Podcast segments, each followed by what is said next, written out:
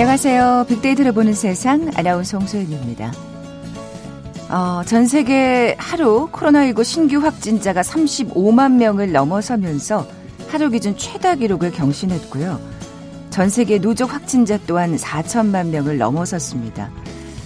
어, 코로나19 상황, 때이른 추위까지 이어지면서 다가올 겨울 벌써부터 걱정이 앞서게 되네요.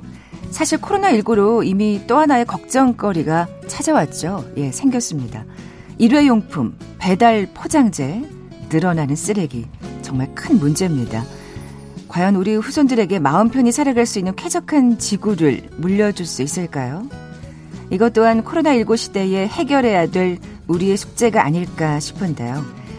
자, 저희 KBS에서는 이번 한 주간 더 나은 삶, 안전한 대한민국이란 슬로건으로 환경에 대해 얘기해 보고자 합니다. 저희 프로그램에서도 오늘부터 사흘간 지구를 살리기 위한 작은 노력들, 빅데이터로 보는 환경 시간을 마련하는데요. 함께 고민해 보고 또 실천에 동참하시면 좋겠습니다. KBS 7라디오 빅데이터로 보는 세상 먼저 빅퀴즈 풀고 갈까요? 환경을 지키기 위한 많은 노력들이 이어지고 있는데요. 그중에 화석 연료와 원자력을 대체할 수 있는 무공해 에너지 이것에 대한 관심이 높아지고 있습니다. 우리나라에서는 석유, 석탄, 원자력, 천연가스가 아닌 11개 분야의 에너지로 규정하고 있는데요. 태양열, 태양광 발전, 풍력이나 해양 에너지, 폐기물 에너지 등이 이에 포함되죠. 자, 오는 23일은 이것의 중요성을 강조하고 기념하기 위한 날이기도 합니다. 무엇일까요? 보기 드릴게요. 1번 4차 산업혁명, 2번 빅데이터, 3번 인공지능, 4번 재생에너지. 오늘 당첨되신 두 분께 커피와 도는 모바일 쿠폰 드립니다. 휴대전화 문자 메시지 지역번호 없이 샵 9730, 샵 9730. 짧은 글은 50원, 긴 글은 100원의 정보 이용료가 부과됩니다. KBS 라디오 어플 콩은 무료로 이용하실 수 있고요. 유튜브로 보이는 라디오로도 함께 하실 수 있습니다. 방송 들으시면서 정답과 함께 다양한 의견들 문자 보내주십시오.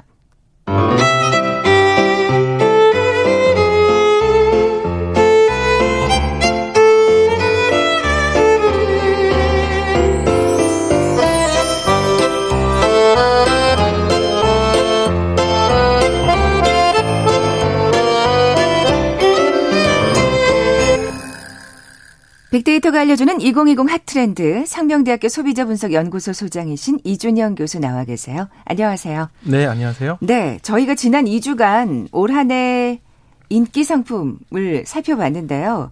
자, 오늘부터는 2020년 화제의 트렌드를 정리해 주신다고요. 네, 오늘부터는 2020년도의 주요 트렌드 키워드 몇 가지 정리를 해드리고요. 네. 어, 그 이후에 2021년 트렌드 키워드 전망에 대해서 한번 알아보겠습니다. 아.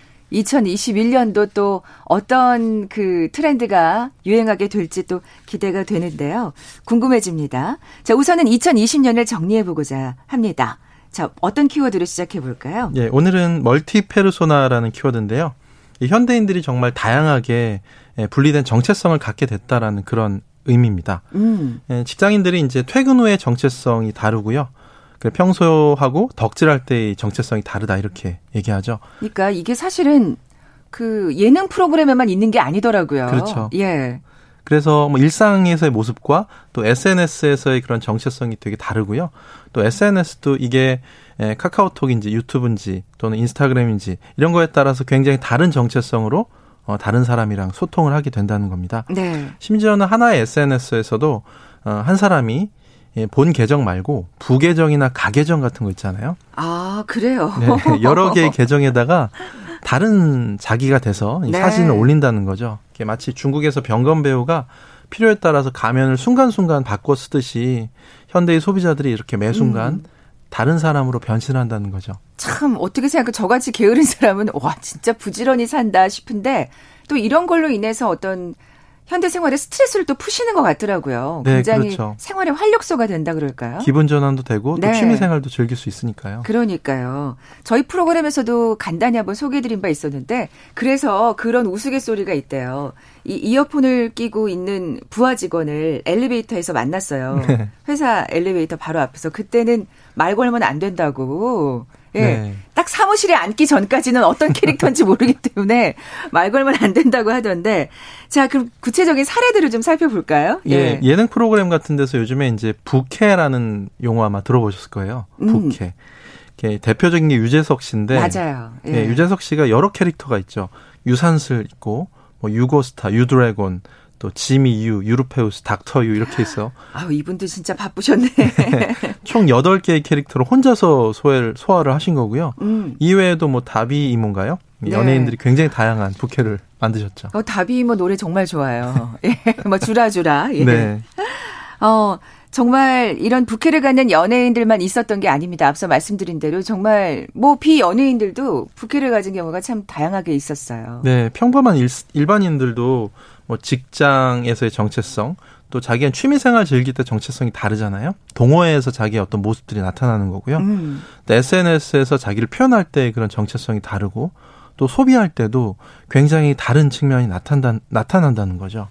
그래서 여러 영역에서 굉장히 다양한 모습으로 이런 다중 정체성을 즐기는 모습들이 많이 나타나고 있다 합니다. 네. 실제로 이제 2020년도 3월에 잡코리아가 직장인들 559명을 대상으로 이 멀티페르소나 현상에 대해서 조사를 했거든요. 설문에 참여한 직장인 중에서 87.8%가 이런 멀티페르소나 트렌드에 이제 공감한다라고 와, 대답했어요. 그 정도로 많은 분들이 사실 또 익숙해 하시고 이제 어, 나도 한번 해볼까? 이렇게 긍정적인 반응을 보인다는 얘기네요. 네. 예. 실제로 이제 직장인들 중에서 무려 77.6%가 회사에서의 내 모습이 평상시와 다르다 이렇게 대답하셨어요. 이렇게 변검을 쓰신 분들이 많았다니. 네, 그렇습니다. 이런 분들이 40대 이상에 비해서 예. 20대나 30대로 갈수록 상대적으로 굉장히 높게 어, 나타났다라는 거죠. 예. 특히 이제 젊은 층에서 이런 정체성의 모드 전환이라고 하잖아요. 이런 것들이 굉장히 이제 강하게 나타났고 일상생활 속에서도 굉장히 유연하고 신속하게 이루어진다라고 이제 볼 수가 있습니다. 음. 실제로 이제 사람들한테 물어봤더니 아까 엘리베이터에 말씀하셨는데 네. 회사원이 가면을 언제 쓰는지에 대한 질문에 이제 답했더니 40.6%가 회사 건물에 도착해서 엘리베이터 탈때 라고 대답, 대답한 사람이 가장 많았다는 거죠. 그러니까요. 그때 말 시키면 안 되는 거였어요, 진짜. 근데 또 말 시켰는데 회, 인사를 제대로 안 한다고 기분 나빠하면 안 돼요, 상사분들도. 네, 그렇죠. 이해하셔야 돼. 아, 그렇군요. 진짜 이렇게 많은 분들이 이 북해에 익숙해 있는 줄은 정말 몰랐네요. 뭐 직업도 마찬가지인 것 같아요. 요즘에는 예. 또 평생 직업이라는 개념이 없어졌으니까. 그렇죠. 요즘에는 예. N잡러라고 이렇게 얘기하죠. N잡러는 여러 개의 직업을 가지고 있는 사람들. 음. 요즘엔 또 코로나19 때문에 수입도 많이 줄고 해서 뭐 투잡, 쓰리잡 이렇게 갖는 사람들도 많이 생겨나고 있거든요.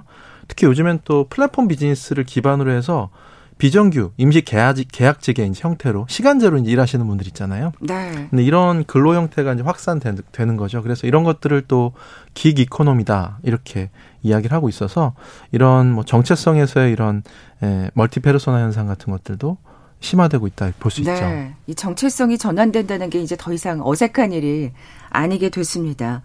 또 중요한 멀티페르소나의 요소가 있을까요? 예, 대표적인 게 이제 아까도 말씀드렸지만 취미 생활입니다. 음. 취미라는 게 과거에는 그 나의 어떤 일상을 보완하거나 또는 재충전하는 그런 보조적인 역할을 했지만 이제는 취미가 직업보다 중요하다 이렇게 생각하는 사람들이 많이 늘어나고 있다는 겁니다. 그 사실은 물론 자신이 정말 좋아하고 잘하는 일을 직업으로 갖게 되는 게 가장 이상적이겠습니다만 그렇지 않을 경우에는 돈을 벌고 나의 어떤 그 자아 실현 이런 거는 취미 생활로 또 푸시는 분들이 있어요. 그렇죠. 네. 취미가 규정하는 정체성 자체가 직업이 직업인으로서의 그런 정체성 못지않게 중요하게 나타나고 있다는 음. 거죠. 특히 요즘엔 또 앱을 이용해서 소모임 같은 것들 취미 소모임 같은 게 많이 인기거든요. 그러니까 워낙 또 코로나 때문에 많이 모이지 못하다 보니까 네. 이렇게 앱으로 또 소모임을 하시는 경우들이 많더라고요. 그렇죠. 네. 비대면으로 이런 다양한 취미 클래스를 제공하는 또 요즘에 온라인 취미 플랫폼 같은 것들 어, 이런 것들이 이제 요즘엔 재능이나 지식을 공유하고 활용하는 일종의 재능 공유 플랫폼 시장도 이에 따라서 굉장히 빠르게 성장을 하고 있다. 이렇게 얘기를 하고 있습니다. 음, 참. 이러다가 또 그 취미가 또 직업이 되는 경우도 사실 심심치 않게 그렇죠. 인터뷰 같은 걸 보면 나와요. 그죠? 그렇죠. 이제 예. 부캐가 네. 본캐가 되는 거죠. 이제 하나의 직업만을 가지고 있던 어, 가지고 살던 그런 시대에도 가고 있고요. 또 취미 자체가 자신의 직업으로 만들어지는 또 이런 사람들. 그래서 자신의 다양한 정체성을 끊임없이 개척하는 아, 사람들이 아, 예, 예. 늘어나고 있다는 거죠. 자기를 끊임없이 또 업그레이드 하려고 하는 음. 이런 사람들이 많아지고 있다는 겁니다. 네. SNS상에 다양하게 나타나고 있는 멀티페르소나의 모습도 좀 살펴볼까요? 네. SNS에서는 이제 특히 이제 온라인 정체성이라는 게 나의 현실 또 실제적인 오프라인 정체성이랑 굉장히 다른 양상으로 나타나는 경우가 되게 많거든요. 음. 특히나 이제 SNS에다가 올리는 우리 셀카 이미지 있잖아요. 이런 거 굉장히 요즘에 인기인데 실제로 이제 이런 이미지 같은 것들이 요즘엔 카메라 앱이 너무 좋아져서 자기 모습을 훨씬 더 예쁘고 이상적으로 바꿀 수 있게 만들어졌어요. 그 너무 실제와 다른 경우가 많아서. 네. 그래서 이제 예. 그 인물 사진의 포토샵 효과도 아주 간편하게 구현해내고요. 네. 이미지 보정 애플리케이션 이런 것들이 굉장히 발전을 많이 해서 근데 문제가 되는 게 요즘에 또 있는데 이렇게 너무 보정된 사진 속의 그런 이미지가 자신의 실제 이미지랑 너무 괴리가 많이 아, 생긴다는 거죠. 예, 예. 그래서 요즘에는 그런 용어까지 생겨났습니다. 셀카 이형증이라는 용어까지 등장하거든요. 셀카 이형증이요? 예. 어. 이게 이제 뭐냐면 요, 예전에는 성형 수술하려고 오시는 분들이 그 연예인 이런 연예인처럼 해주세요 이렇게 했었는데 그게 아니라 요즘에는 카메라 필터, 카메라의 필터로 만들어진 좀 보정된 자기 사진 그대로 좀 성형을 해달라. 아. 이런 사람들이 이제 많이 늘고 있다는 겁니다. 야, 근데 그거 좀 일리가 있네요. 네. 사실은 뭐, 이 연예인처럼 해주세요 하면, 그거는 조금 굉장히 어려울 것 같은데, 좀 자신의 모습을 조금 보완한 네. 이런 모습을 추구하는 거는, 글쎄, 어떤 성형수술을 한다면, 그렇게 하는 게 더 낫지 않을까 싶기도 하고. 예, 네. 근데 이제 그게 너무 과해지면 아, 그 현실과 예. 환상 간의 어떤 경계 그렇죠. 같은 게 허물어지는 거고 네. 자신의 신, 실제 어떤 신체적 특징을 또 고쳐야 할 결점으로 좀 너무 집착하게 만들 수 있는 아. 그런 우려도 있다라는 그런 목소리도 나오고 있습니다. 너무 외모에만 집착을 한다 뭐 그런 얘기로 네. 들리나요? 그래서 예. 환자 환자들의 이제 수술 동기 중에서 2016년도만 하더라도 이 더 멋진 셀카를 찍기 위해서라는 응답이 13%였는데 이게 2017년도로 가면은 55%까지 늘어나고 있습니다. 아, 절반이 넘는군요. 예, 그래서 어. 그 성형 수술의 동기가 더 멋진 셀카를 찍기 위해서 아. 그런 어떤 그 동기가 많아지고 있다는 거죠. 네. 예전에는 자신의 컴플렉스를 좀 극복하기 위해서 사실 그런 성형 수술은 저는 할 수 있다고 네. 생각하고 바람직하다고 생각하는데 아, 더 멋진 셀카를 찍기 네. 위해서라 이게 또 그렇죠. 예, 지금의 그 멀티 페르소나 현상을 반영하는 또 응답이란 생각이 드네요. 어, 젠더 뉴트럴 현상은 또 어떤 얘기인가요? 네, 젠더 뉴트럴은요. 남녀 간의 이제 전형적인 성적 정체성 이런 것들이 많이 좀 경계가 모호해지는 현상들, 흐려지, 흐려지는 현상들을 이야기를 하는 겁니다. 네. 뭐 대표적으로 아동복들 보면 요즘에는 또 성별 구분이 없는 이런 아동복들도 많아지고 있고요. 또 젊은 여성들 사이에서도 요즘에는 아빠 fit이라고 하는데 아빠 옷을 입은 것 같이 오버사이즈 재킷을 입는 이런 게 또 유행을 한다 이렇게 음, 얘기합니다. 맞아요. 뭐 사실 아동복 남자아이라 그래서 네. 핑크색 못 입으라는 그렇죠. 법 없고. 어. 근데 이것 또한 어떻게 생각하면 멀티 페르소나의 하나 한 현상으로 보고 있다는 얘기인가요? 그렇죠. 이제 남녀 간의 예. 어떤 정체성이나 성적 정체성 이런 것들이 꼭 이렇게 나누어져 나누어져야 된다라든가 전형적인 어떤 스테레오타입에 의해서 나누어져야 된다 이런 인식들이 많이 좀 사라지고 있다는 거죠. 음. 그래서 홈쇼핑 같은 데서도 남녀의 옷을 따로 구분하지 않고 동일한 디자인 제품 자체를 사이즈만 좀 폭넓게 아, 예, 예. 네 이렇게 판매하는 경우도 음, 많이 있고요. 맞아요. 요즘 이제 보면 유튜브 중에서 뷰티 채널 있잖아요. 뷰티 채널, 이렇게 뭐 화장하는 이런 뷰티 채널에서도 네. 세계 랭킹 1위를 남성 유튜버가 하기도 했었고요. 아 진짜요? 네.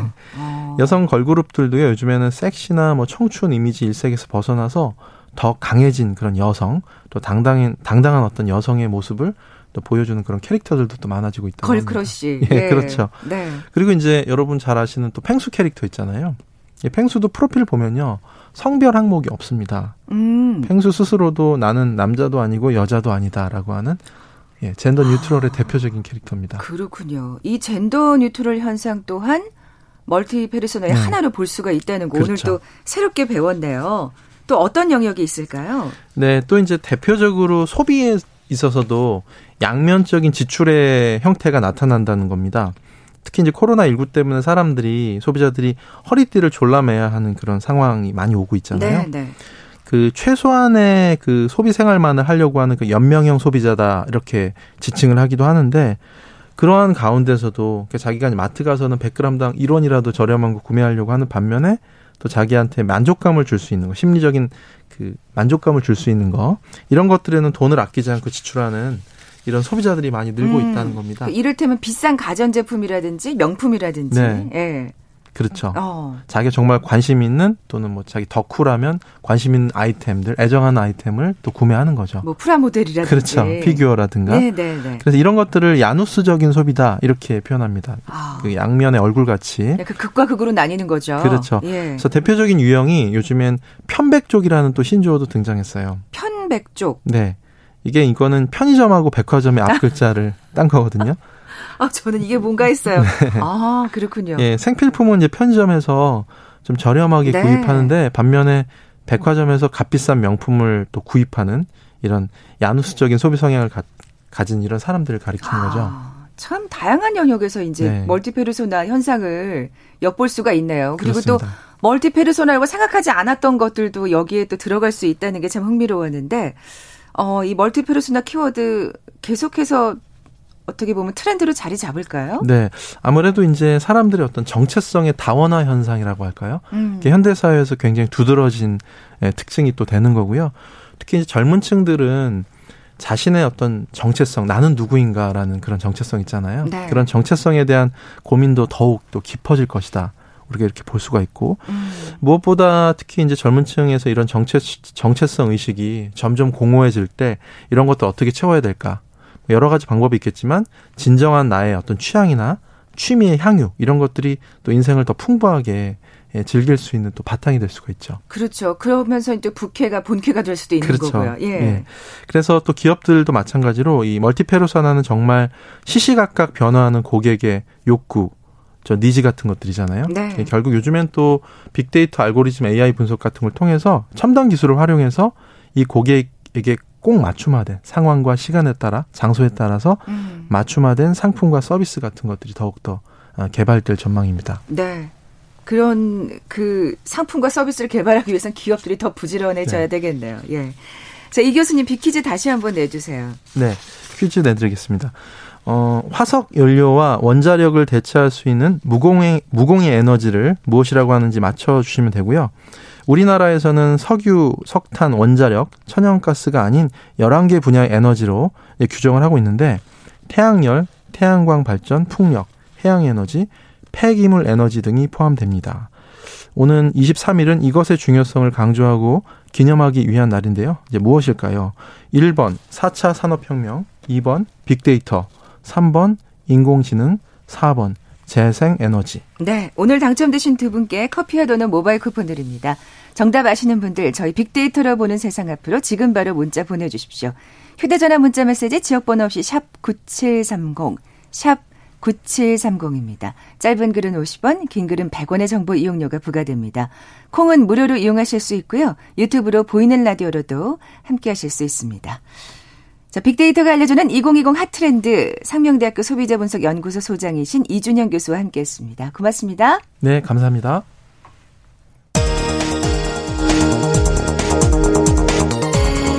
헤드라인 뉴스입니다. 코로나19 신규 확진자가 76명 확인됐습니다.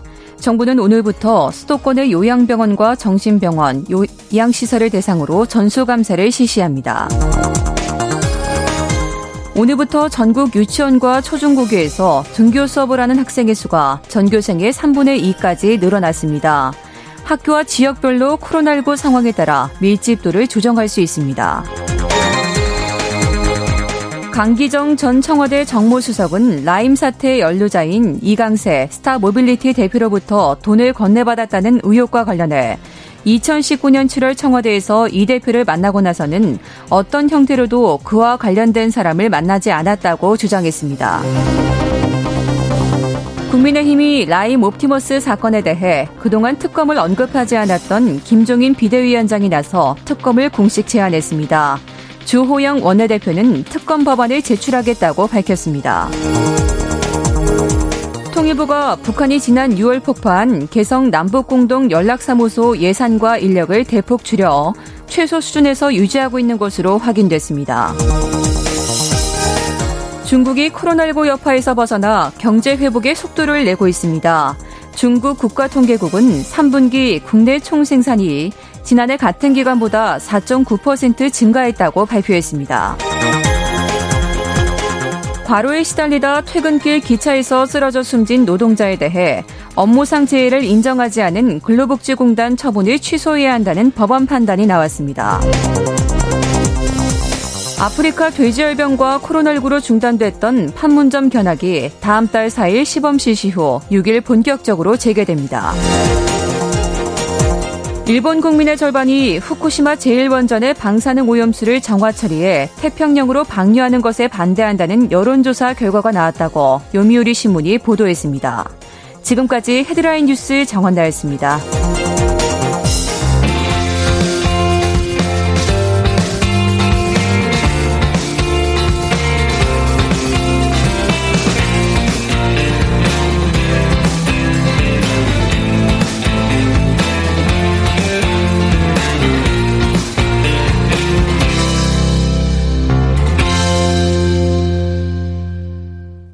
궁금했던 모든 화제와 이슈를 빅데이터로 분석해보는 시간이죠. 세상의 모든 빅데이터.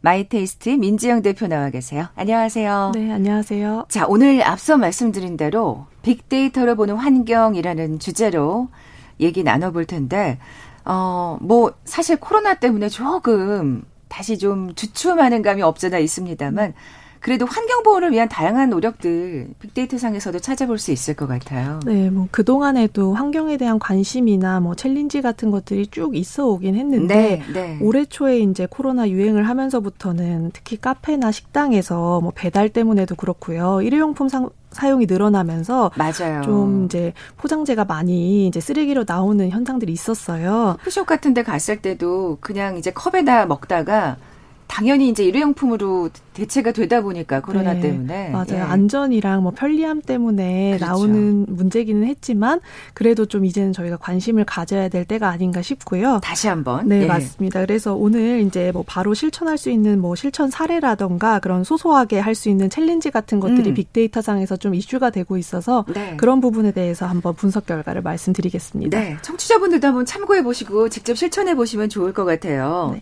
자, 앞서 뭐 얘기했습니다만 코로나 때문에 참 재활용품 쓰레기 문제가 다시 심각해졌다는 걸 느낄 수 있어요. 네, 그래서 수치로만 봤을 때도 그 심각성을 알 수가 있었는데 그 배달 식품에서 나오는 플라스틱 용기나 그 재활용 쓰레기, 뭐 비닐의 양들이 작년 동기간 대비해 가지고 각각 15%하고 11%나 증가를 했다고 해요. 그렇군요. 네, 뭐이 예. 수치만 들으셨을 때 얼마나 심각한가 또 못 느끼실 수도 있는데 아니 근데 사실 음. 그게 그냥 말이 15%고 11%지 음.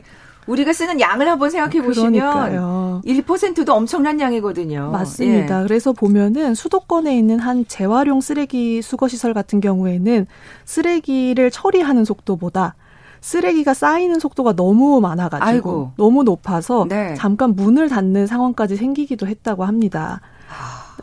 그리고 이제 우리가 이제 뭐 환경 보호다라고 하면은 뭐 동식물을 보호하자, 뭐 자연을 보호하자 이렇게 얘기를 하는데 그건 좁은 의미죠, 사실은. 맞아요. 네. 또, 또 조사를 보니까 인간이 매주 미세 플라스틱을 2천여 개씩 먹고 있다.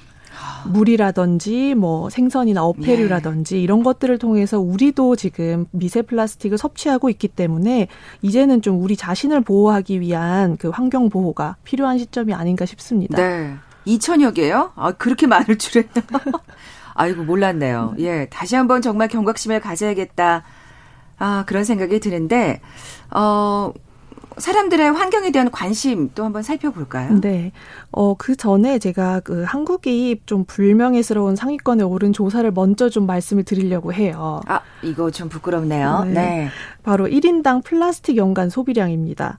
1인당 연간 소비량이 무려 132kg으로 3위에 전 세계 3위에 아, 올랐고요. 그래요. 우리가 좀 사실은 좀 너무 느슨하다 이런 또 반증이겠어요. 네, 예. 좀 비닐의 경우는 더 심각해서 비닐 연간 소비량이 1인당 무려 460개나 된다고 합니다. 음. 근데 이게 이제 그 전 세계에서 좀 가장 비닐 사용량이 적은 나라 북유럽의 뭐 핀란드 같은 경우에는 1인당 소비량이 연간 4장이라고 하거든요. 한국의 100분의 어. 1 수준이에요. 어, 세상에. 네, 그래서 40장도 아니고 넉 장이요? 네, 네, 네. 그래서 이제 우리나라 사용량과는 정말 큰 차이가 네. 있었기 때문에 좀 경각심을 가져야 되지 않을까 생각이 들고요. 그래서인지 사실 환경에 대한 관심도 증가를 하고 있어요.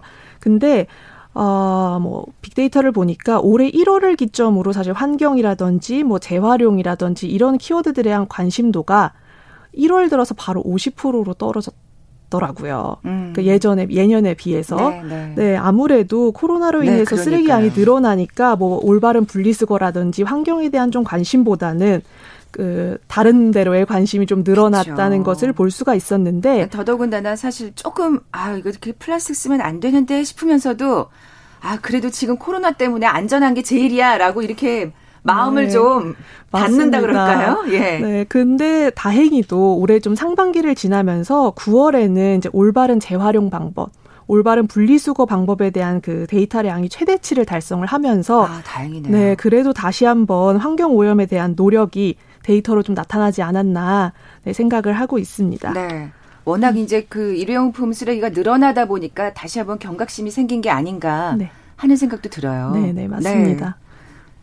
또 음. challenge 캠페인도 진행되고 있다면서요? 네, 맞습니다. 지금 관심들이 이제 뭐 검색어에도 나오고 있지만 환경을 되살리기 위한 challenge나 또 캠페인들도 진행이 되고 있는데요. 네, 그 덕분에 challenge라고 기억하시죠? 그렇죠. 네, 뭐 의료진에 대한 감사의 마음을 담은 challenge가 유행이었던 것처럼 이제 환경 보호를 위해서 내 행동을 실천하는 환경 challenge가 음. 또 증가하고 있다 그래요. 네. 네, 근데 이제 우리가 뭐 갑자기 거창하게 하려면 또 이제 금방 또 포기할 수 있으니까 그렇죠. 네, 제일 먼저 시작하는 게 바로 당장 challenge라고 합니다. 당장 challenge. 네, 바로 지금 우리가 오늘 당장 실천 가능한 행동을 실행하고 또 SNS에 인증하는 challenge인데요. 맞아요. 우리가 다이어트 할 때도 1kg부터 시작해야지 뭐 네. 10kg 줄이겠다 이러면 금방 포기하거든요. 맞습니다. 예. 사실 꾸준한 게 중요한 음. 거니까요. 그래서 뭐 예를 들자면 장 볼 때는 장바구니 들고 다니기. 네, 양치할 때 컵 사용하기 음. 이런 것과 같은 지금 바로 시작할 수 있는 행동들이 당장 챌린지에서 나오는 이야기들이었습니다. 네. 네. 사실은 우리가 뭐 장바구니에서만 마트 그 마트를 갈 때만 장바구니를 사용하자 이렇게 얘기를 하는데 그게 아니라 뭐 화장품을 살 때도 옷을 살 때도 사실 비닐봉투는 항상 나오잖아요. 그렇죠. 네, 그래서 우리가 그 장바구니를 항상 들고 다니면서 그 비닐 사용을 줄이자 뭐 이런 음. 이야기들이 나오고 있더라고요. 조그만 장바구니 같은 거는 또 유용하게 쓸 수 있겠어요. 네, 맞습니다. 예. 그래서 이런 것들을 이제 우리가 쉽게 할 수 있는 내용이니까 뭐 청취자분들께서도 당장 챌린지를 좀 검색해 보고 네. 한번 실행해 보시면 또 좋을 것 같습니다. 네. 그 밖에도 뭐가 있을까요? 네. 용기내 캠페인입니다. 어. 네. 그 단어 그대로 비닐이나 플라스틱 포장재 없이 집에 있는 친환경 용기를 들고 가서 식재료나 음식을 담아오는 캠페인이거든요. 음. 네, 뭐 바로 물건을 담는 용기가 떠오르신 분들도 있겠으나 또 다른 의미의 용기가 떠오른 분들도 있을 것 같아요. 어, 저도 사실 그 용기를 생각했어요. 용기네 우리 할때 네. 뭔가 이렇게 화이팅 외칠 때 맞아요. 예. 근데 예. 이 캠페인도 사실은 두 가지 의미를 모두 다 가지고 있더라고요. 어. 왜냐하면은 아직 우리나라는 식료품이나 뭐 음식을 구매할 때 개인 용기를 가지고 방문하는 게 되게 낯설잖아요. 그렇죠. 네, 그래서 집에 있는 밀 밀폐 용기를 뭐 가방에서 꺼내서 뭐 생선을 담는다거나 이런 것들이 조금 뭐 주목받아서 부끄러울 수도 있고 하기 때문에 이런 주목을 부끄러워하지 않고 용기를 내자. 아. 네, 이런 의미도 같이 담고 있다고 합니다. 그러네요. 네, 그래서 아직 뭐 시작이 오래되지는 않았지만 그래도 5, 개월간 8천여 건의 뭐 해시태그나 아. 뭐 5천 개 이상의 영상 클립들이 올라오면서 계속 이 캠페인들이 좀 진행이 되고 있더라고요. 음, 그래도 꽤 많은 분들이 또 반응을 해주시네요. 네, 맞습니다. 예. 음. 네. 그래서 또 어떤 마트에서는 우리가 샴푸나 세제, 뭐 클렌징 오일 이런 것들도 사실 플라스틱 용기 안에 많이 담겨 있잖아요. 그렇죠. 그래서 이제는 용기 없이 그램당으로 구매를 할 수 있는 섹션이 있다고 하더라고요.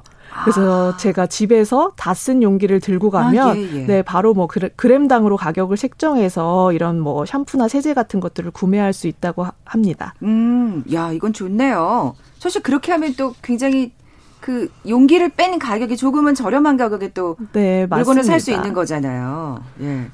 저는 우선 페트병에 있는 라벨을 좀 떼어서 버리는 거를 자꾸 잊어버리는데 그거라도 좀 먼저 실천해 봐야겠다는 생각이 드는데 네. 진짜 정말 그 코로나로 인해서 새로운 일회용 쓰레기가 문제가 되고 있다고 하는데 이건 또 어떤 얘기인가요? 네. 우리가 코로나 시대를 겪으면서 매일매일 쓰고 있는 뭐 제품 오늘도 쓰고 왔는데 바로 일회용 마스크입니다. 아, 그렇죠. 네, 예. 사실은 예. 이제 그 우리 일상이랑 좀 뗄 수 없게 된 마스크이긴 한데 이 마스크가 사실은 쓰레기로 배출되면서 이제 좀 해양 동물들한테 피해를 많이 주고 있거든요. 저 그 사진 봤어요. 이렇게 그 마스크가 걸려 있는 네, 동물들. 예. 맞습니다. 그래서 뭐 마스크 끈이 걸려 가지고 움직이지 못하는 동물들도 음. 있고 그래 가지고 사실은 이런 그 추세로 마스크를 계속 사용하면은 해파리 수보다 마스크 개수가 많아진다고 하더라고요. 아, 이건 정말 끔찍한 얘기네요. 그러네요. 네. 예.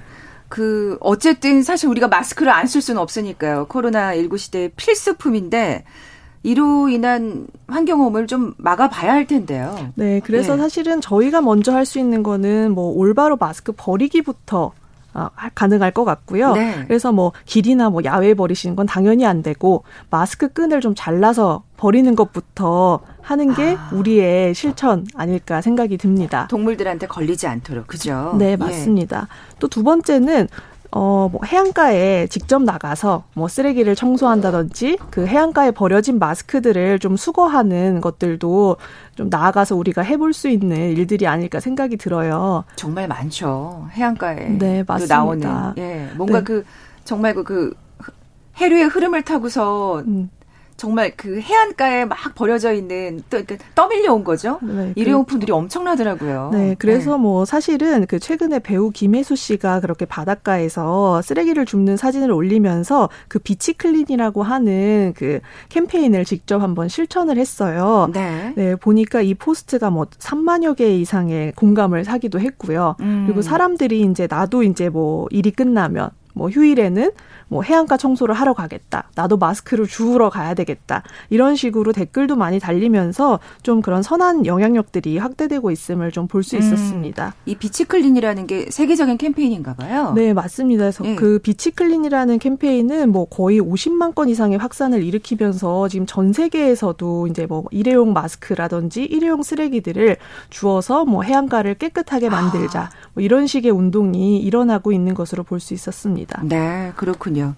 어, 정말 이 다양한 challenge, 캠페인, 빅데이터를 확인을 해봤는데요. 이런 challenge에 대한 반응 당연히 뭐 긍정적일 것 같아요. 네, 뭐 방금 말씀드렸던 것처럼 캠페인 자체에 대해서는 또 긍정적이었고 또 의지를 다지시는 분들도 많았습니다. 저희가 음. 방금 얘기했던 것처럼요. 그렇죠. 네, 나도 오늘부터 하나씩 지켜봐야 되겠다. 뭐 좋은 방법들이 많구나. 뭐 이런 식의 반응들도 있긴 했는데 어, 불편하다는 반응들도 뭐 적은 비율이지만 있었습니다. 아, 그래요? 네, 아무래도 이제 지금까지와는 우리가 생활 방식을 조금 조금씩 바꿔나가야 되니까 네. 그런 부분에 대해서 이제 불편하다 이런 반응이 아니었을까 싶고요. 그래도 우리가 환경보호를 생각을 한다면 음. 이런 조금의 불편함은 감수해야 되지 않을까 싶습니다. 맞습니다. 불편하다고 하신 분들 뭐 그래요. 그 마음도 이해가 되지만 사실 우리 후손까지 가지 않아도 우리 자신을 위해서 하는 일이니까요. 네. 어, 그런 불편을 또 감수해야 되지 않을까. 그리고 그 불편이 익숙해져야 되지 않을까 하는 생각이 드네요. 저 민재인 대표는 뭐 도전해보고 싶은 챌린지 있으세요? 뭐 사실은 저도 뭐 장바구니 들고 다니는 아, 거 정도는 지금 네. 실천을 하고 있고요. 네, 예. 네, 근데 이번에 이제 데이터들을 보면서 이제 내가 쓰고 있는 플라스틱이 너무 많았구나 이런 것들을 알게 음. 돼서 뭐 칫솔이라든지 뭐 그런 일회용 그 화장품 이런 것들은 좀 덜 쓰고 뭐 친환경 용기로 바꾼다는 것들을 좀 실천해 보려고 합니다. 네, 세상의 모든 빅데이터 마이테이스트의 민지영 대표였습니다. 고맙습니다. 감사합니다. 자, 오늘 빅퀴즈 정답은 4번 재생에너지였죠. 커피와 도넛 모바일 쿠폰 받으실 두 분입니다. 2179님, 0906님께 선물 보내드리면서 물러갑니다. 내일 뵙죠. 고맙습니다.